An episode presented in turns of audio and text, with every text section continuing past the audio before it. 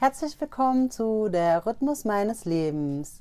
Alles nur kein Ratgeber, das ist mein Podcast und mein Name ist Tanja. Ja, hallo ihr Lieben.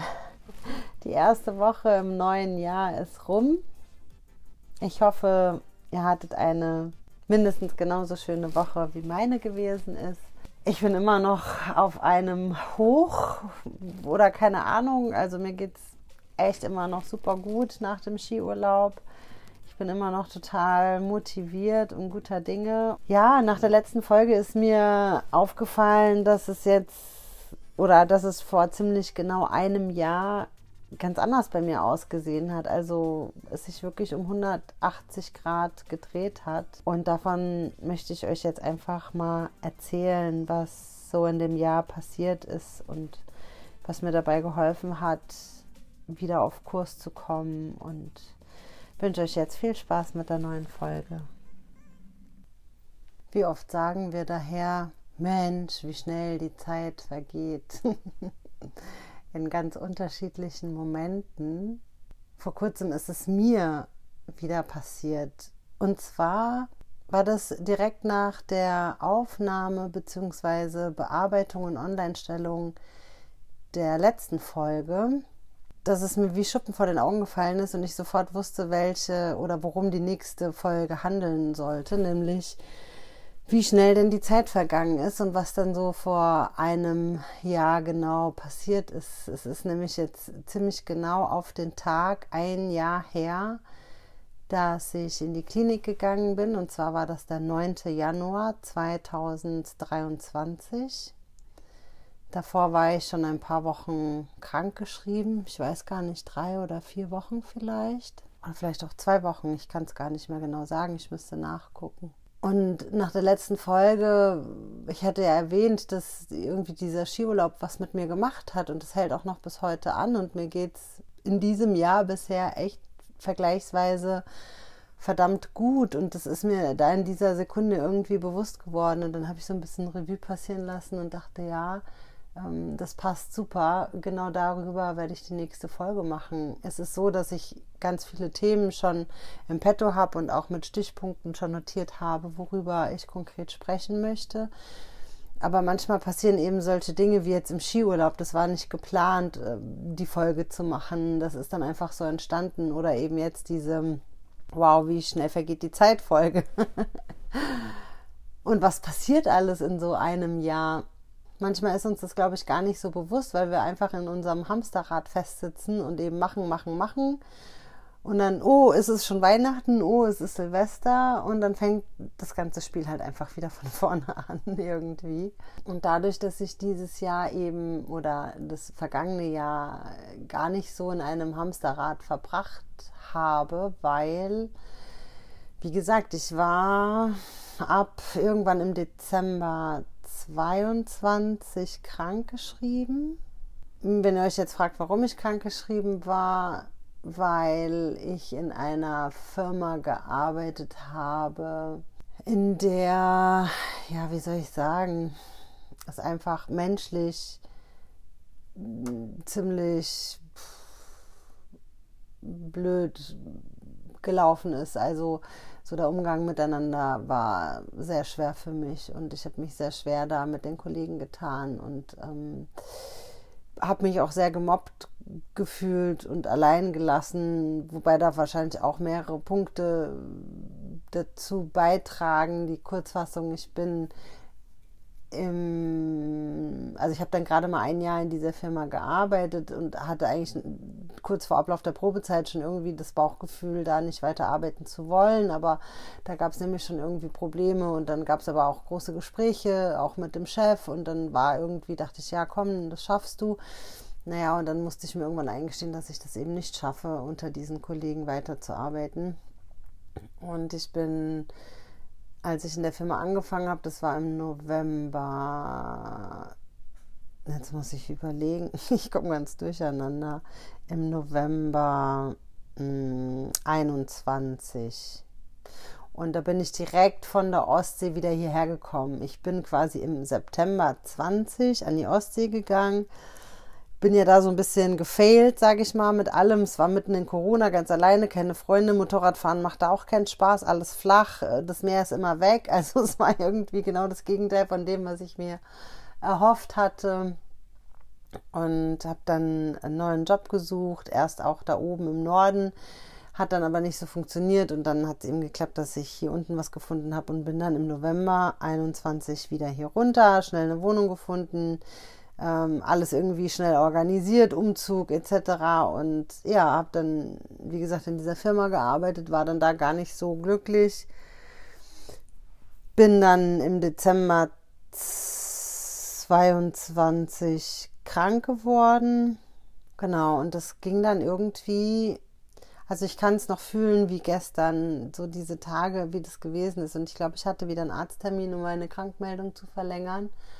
Und ich habe einfach nicht aufgehört zu weinen. Ich war einfach so unendlich traurig und ich kann auch noch nicht mal sagen, wie, was genau der Auslöser gewesen ist. Ich war einfach nur traurig. Ich habe kaum was gefühlt, eigentlich nichts mehr. Und ich hatte Angst, dass die Lebensfreude nicht mehr zurückkommt. Und ich habe mich einfach so allein und nicht geliebt und nicht gewollt und ich habe mich schrecklich gefühlt. Ich habe mich, ich weiß nicht, ob ihr das nachvollziehen könnt, aber ich habe mich, ich habe mich schon eigentlich wie tot gefühlt und ich hatte auch oft Gedanken daran, die ich nicht umsetzen wollte, aber der Gedanke war definitiv da und das hat mich dann wieder noch trauriger gemacht, dass ich überhaupt solche Gedanken hatte. Also es war einfach, es war ein ganz übler Kreislauf und heute weiß ich, dass es daran gelegen hat, dass ich eben keine, also mein Leben bestand nur Arbeiten zu Hause, Arbeiten zu Hause. Dadurch, dass ich ja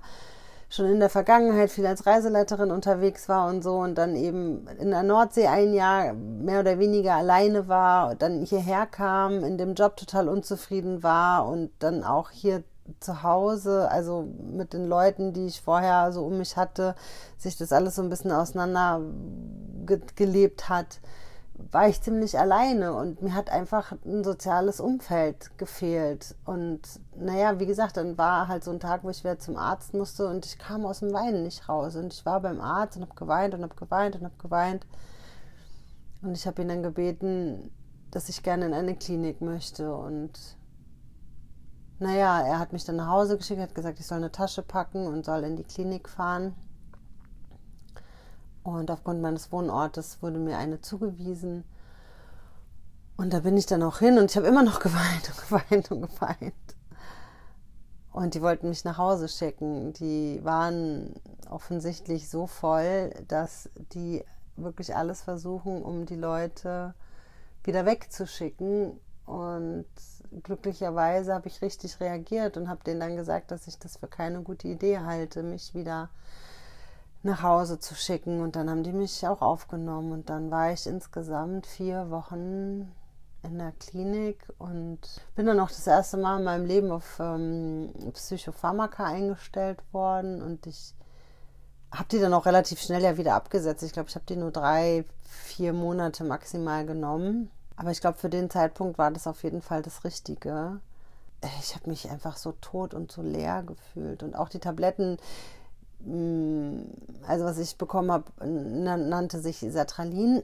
Und die, irgendwie hatte ich immer das Gefühl, dass ich so gleichmütig bin, so immer auf demselben Level. Du kennst keine Aufs und keine Ups mehr. Wie gesagt, ich glaube, wenn du in so einer schweren Krise steckst, ist es für den Moment sicherlich die richtige Wahl.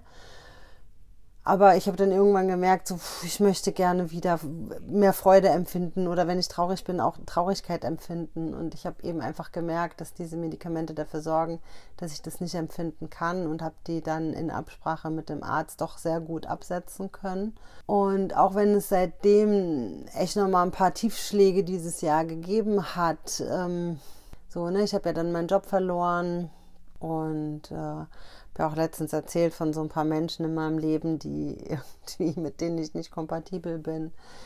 Muss ich sagen, hat mich das alles zum Glück nicht mehr so aus der Bahn geworfen. Ich habe es so in der zweiten Jahreshälfte echt gut hinbekommen, regelmäßig zu meditieren. Ich weiß, ich wiederhole mich an der Stelle, aber der Sport hat mir einfach wahnsinnig viel geholfen. Also seit März letzten Jahres bin ich ja wieder im Fitnessstudio und ich gehe mittlerweile aufgrund dessen, dass ich halt wahnsinnig viel Zeit habe, weil ich ja krankgeschrieben bin, bestimmt vier, fünf, sechs Mal die Woche ins Fitnessstudio. Und das hilft mir auch ungemein. Und das macht es für mich auch leichter, die restliche Zeit mit mir alleine zu verbringen, indem ich dann zu Hause sitze und eben ein bisschen Spanisch übe oder sauber mache, mich um meinen Podcast kümmere. Gut, jetzt habe ich ja auch so ein paar Sachen mit der Klinik. Also das Witzige ist, in dem Jahr, also als ich aus der Klinik entlassen wurde, das war dann, glaube ich, der zweite, zweite 23. Und äh, da haben die mit mir zusammen eben auch einen Antrag auf Reha gestellt und den haben wir auch eingereicht und da wurde auch bewilligt. Und ich habe das damals auch an die Klinik geschickt und die hatten dann alle Unterlagen beisammen irgendwann am 26. April 2023. Und seitdem warte ich auf meinen Reha-Plan. Mir war von vornherein bewusst, die Klinik ist sehr, sehr beliebt, dass die Wartezeit etwas Zeit in Anspruch nimmt. Und es wurde auch gesagt, dass äh, es zwischen sieben und zwölf Monaten liegen kann. Und ich muss jetzt ganz ehrlich sagen, dass jetzt so nach dem Jahreswechsel, ich hatte es ja auch in der letzten Folge erwähnt, ich mich auch richtig drauf freue. Ich kann es kaum erwarten, jetzt die Reha zu machen und danach dann hoffentlich einen Job zu suchen, eine neue Wohnung zu suchen, um einfach wieder in dieses normale Leben und den Alltag integriert zu werden. Ich meine, wenn ich jetzt irgendwoher weiterhin Geld bekäme, um mein Leben weiterhin finanzieren zu können, so wie es jetzt der Fall ist, dann würde ich auch zu Hause bleiben. Also ist nicht so, dass mir jetzt wirklich langweilig ist. Jetzt kommt bald wieder Motorradfahrwetter und so. Also ich habe mir genügend, ich würde wieder einen neuen Spanischkurs anfangen. Die letzte Stunde ist jetzt irgendwann im Januar, dann ist ähm, der erste Kurs quasi rum ich könnte den Anschlusskurs besuchen. Also mir würden da genug Dinge einfallen, die ich machen könnte. Aber ich sag mal so, ich habe ja noch ein paar Jahre bis zur Rente und irgendwie möchte ich die ja auch noch sinnvoll nutzen. Ja, auf jeden Fall ist mir einfach bewusst geworden oder habe ich mir Gedanken drüber gemacht, was habe ich denn so geändert? Und ich dachte, ich möchte euch das erzählen, weil es gibt ich bin mir 1000 Prozent sicher, ganz viele da draußen, denen es ähnlich geht. Und vielleicht hilft es dem einen oder anderen auch, sich aufzuraffen oder zu sagen, okay, ich versuche das auch mal, vielleicht hilft mir das auch. Ich meine, jeder ist anders und jeder braucht andere Dinge. Mir hat es geholfen. Es kann sein, dass ein anderer genau dasselbe macht und das nicht hilft. Also dafür gebe ich keine Garantie. Es ist, wie gesagt, einfach nur ein Anreiz, und vielleicht kann es helfen. Und der erste Schritt war wirklich damit an die Öffentlichkeit zu gehen, also kein Hehl daraus zu machen, dass ich Depressionen habe. Es ist ja kein Dauerzustand. Wie gesagt, ich glaube, Menschen, die mich jetzt im Moment kennenlernen, die würden nie darauf kommen. Und ich will auch nicht immer sagen, ja, ich leide an Depressionen und ich gehe damit ja auch nicht hausieren und bin das jedem auf die Nase. Ich glaube, wichtig wird es erst, wenn ein Mensch in mein näheres Umfeld reinkommt, sprich freundschaftlicher Natur oder auch intimer irgendwie, also als Liebesbeziehung oder so, dann würde ich das ähm, vielleicht sagen. Aber wenn das auf den Tisch kommt, wenn die Leute fragen, warum bist du krank, dann sage ich halt eben auch so und so sieht's aus. Also das war, glaube ich, ein ganz wichtiger Punkt, offen damit umzugehen, den Menschen eben zu sagen, was, ähm, was ich habe und was meine Problematik ist. Sicherlich schreckt es auch ganz viele ab, das ist ganz klar und damit muss ich eben auch klar kommen und das ist auch völlig legitim. Aber es hat mir eben auch geholfen, mich nicht verstecken zu müssen oder so. Also es ist, wie es ist. Und wie gesagt, es ist ja auch kein Dauerzustand. Also es gibt eben Höhen und Tiefen. Und dann hat mir eben damals, als ich das dann eben auch kundgetan habe, also zum Beispiel war ich ähm, auf Facebook in einer Gruppe oder da bin ich immer noch und da habe ich das offiziell gepostet, dass ich eben krank bin und dass ich Menschen suche, mit denen ich ab und zu mal was unternehmen kann. Und klar, da haben sich ganz viele gemeldet und ich nur um jetzt mal eine Zahl zu nennen, die stimmt nicht, aber damit man einfach mal eine Vorstellung hat. Ich sag mal, 50 haben geschrieben und mit 10 habe ich mich vielleicht mal getroffen dann letztendes und davon sind vielleicht zwei hängen geblieben, mit denen man öfter mal Kontakt hat. Und die anderen hat man halt nur einmal gesehen. Aber das ist auch egal. Also das sagt überhaupt nichts über die Qualität aus. Ne? Also das eine Mal hat vielleicht auch schon dazu beigetragen, dass es mir besser geht und vielleicht den anderen auch. Und es war so ein krasses Feedback von Menschen, die auch betroffen sind, auch Menschen aus meinem Umfeld, von denen ich das nie wusste oder geahnt hatte, die dann kamen, ja, ich kenne das, ich hatte das auch schon oder bin auch betroffen. Und das hat einfach so unheimlich gut getan. Das war Schritt Nummer eins. Und aus diesen Kontakten heraus gab es eine, die mir, witzigerweise habe ich sie niemals in dieser Selbsthilfegruppe gesehen, aber sie hat mir damals eine Selbsthilfegruppe empfohlen und bis heute gehe ich da nach wie vor hin. Das ist zweimal im Monat, leider nur zweimal im Monat. Und ich schaffe es nicht immer beide Male im Monat hinzugehen, weil manchmal sind eben auch andere Verpflichtungen, aber ich, sobald ich es einrichten kann, gehe ich. Und das hat mir auch sehr geholfen, wenn es mir mal nicht gut ging, mich einfach mitzuteilen und auch Leute um mich zu haben, die Verständnis haben, die eben genau wissen, wovon ich spreche, die das nachempfinden können, wo kein, ha komm, jetzt stell dich mal nicht so an und ach, jetzt rappel dich mal auf oder so, sondern die es einfach ohne zu werten zugehört haben. Und wie gesagt, fast ein Jahr später besuche ich diese Selbsthilfegruppe immer noch und erst recht auch dann, wenn es mir gut geht. Also das ist kein Ding von, ich gehe da nur hin, wenn es mir nicht so gut geht, sondern auch erst recht dann, wenn es mir gut geht, um vielleicht auch die anderen zu unterstützen. Und ähm, ja, also das ist auch ein ganz wichtiger Punkt gewesen.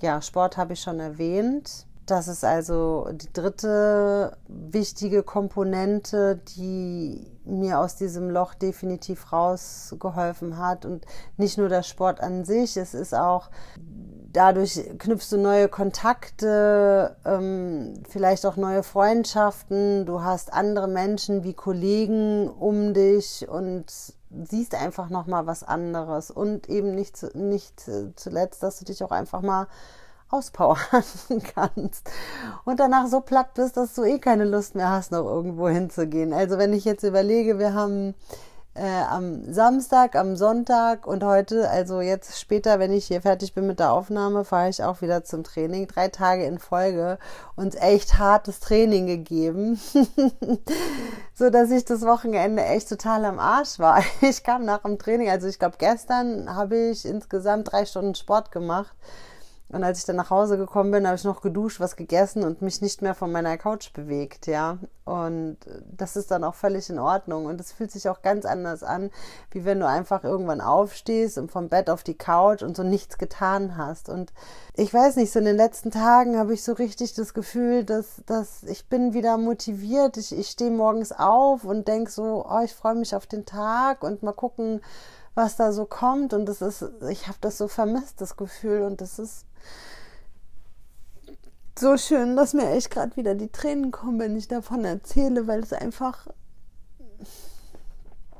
so lange nicht mehr war. Und ich denke, dass es auch die Vorfreude auf die Reha ist. Ich habe ganz große Erwartungen und hoffe auch, dass es nicht zu große Erwartungen sind und sie nicht enttäuscht werden. Aber ich glaube, dass ich da noch mal ganz viel für mich mitnehmen werde und auch diese Erkenntnis, die ich jetzt nach dem Urlaub hatte. Ich habe einfach jetzt gemerkt, dass diese ganze Arbeit das ganze harte letzte Jahr hat sich echt gelohnt und es war nicht immer einfach, auch in den Therapiestunden und so. Und wer schon mal Therapie gemacht hat oder auch so ein bisschen sich mit sich selber auseinandersetzt und reflektiert, der weiß, dass an sich selbst und mit sich selbst zu arbeiten ist richtig, richtig schwere Arbeit. Also ja, das ist sehr, sehr, sehr anstrengend und naja, jetzt trägt es alles irgendwie langsam Früchte. Und ich denke, dass es notwendig war, dass ich so lange krank geschrieben war, dass ich so viel Zeit für mich hatte, die ich für mich nutzen konnte und mich auch einmal mit, einfach mit mir selbst auseinandersetzen konnte. Bisher war ich ja immer so ich habe mir ja nie die Zeit genommen, mich mit Dingen auseinanderzusetzen. Es ging ja immer weiter. Es war ja immer das Nächste da irgendwie, um das ich mich kümmern musste oder das äh, ja gechallenged werden musste oder so. Ich weiß nicht, wie ich das ausdrücken soll. Und das waren jetzt so wirklich die ersten Monate mal in meinem Leben, wo ich auch selber mal gucken konnte, wer bin ich eigentlich? So, wer bin ich? Was macht mich aus? Und was will ich? Was will ich? Was erwarte ich vom Leben? Und was will ich für mich? Und was ist mir wichtig? Und wie gesagt, ich merke immer mehr, dass ich an Selbstvertrauen, an Selbstbewusstsein gewinne, eben auch mal Dinge zu sagen oder zu tun, die ich mich sonst nicht getraut habe. Und das tut einfach unheimlich gut und es gibt mir sehr viel Zuversicht und sehr viel Kraft und sehr viel Motivation. Und ich hoffe, wenn es nur einen Menschen da draußen gibt, der das hört und der sich dadurch motiviert fühlt, dann hat es sich schon gelohnt, darüber offen zu reden. Also, wie gesagt, ich versuche immer noch zu gucken, dass ich mich auch nicht übernehme. Also, ja, das ist eine gesunde Mischung aus Zeit für mich, aber auch Zeit für soziale Kontakte ist. Und weil ich mich eben einfach mittlerweile kennengelernt habe, wenn ich zu viel im Außen bin, habe ich im Skiurlaub gemerkt, dann tut mir das nicht gut. Bin ich zu viel im Innen, tut mir das auch nicht gut.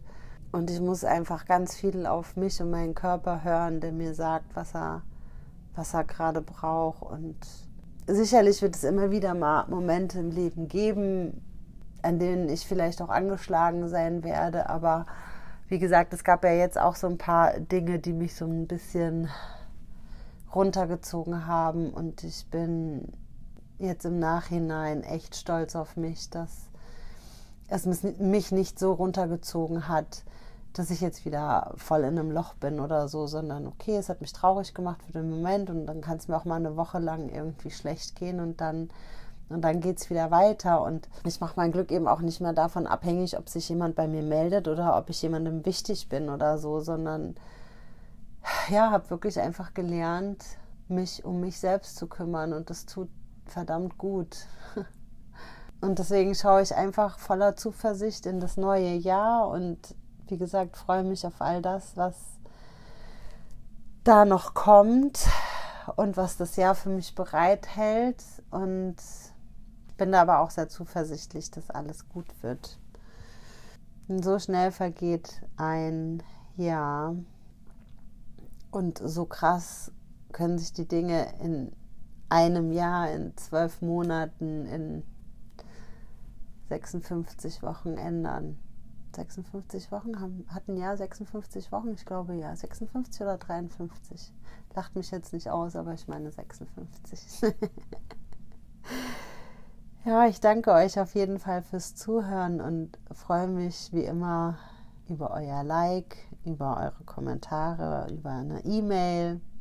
Schreibt mir gerne, wenn es euch vielleicht genauso geht oder was ihr so getan habt, als es euch vielleicht mal nicht so gut ging. Und egal, wo ihr mich jetzt gerade hört, ob ihr beim Haushalt machen seid, vielleicht gerade Autofahrt, im Bett liegt, und einschlafen wollt oder im Bad euch gerade für die Arbeit fertig macht. Ich wünsche euch alles Liebe. Bis zum nächsten Mal und danke fürs Hören. Schön, dass ihr wieder dabei gewesen seid. Ich freue mich auf euer Feedback. Schreibt mir gerne eine E-Mail an rhythmus eines lebens at gmx.de. Egal, ob ihr Fragen, Wünsche, Anregungen, Vorschläge für neue Folgen oder Kritik habt, schreibt es mir gerne.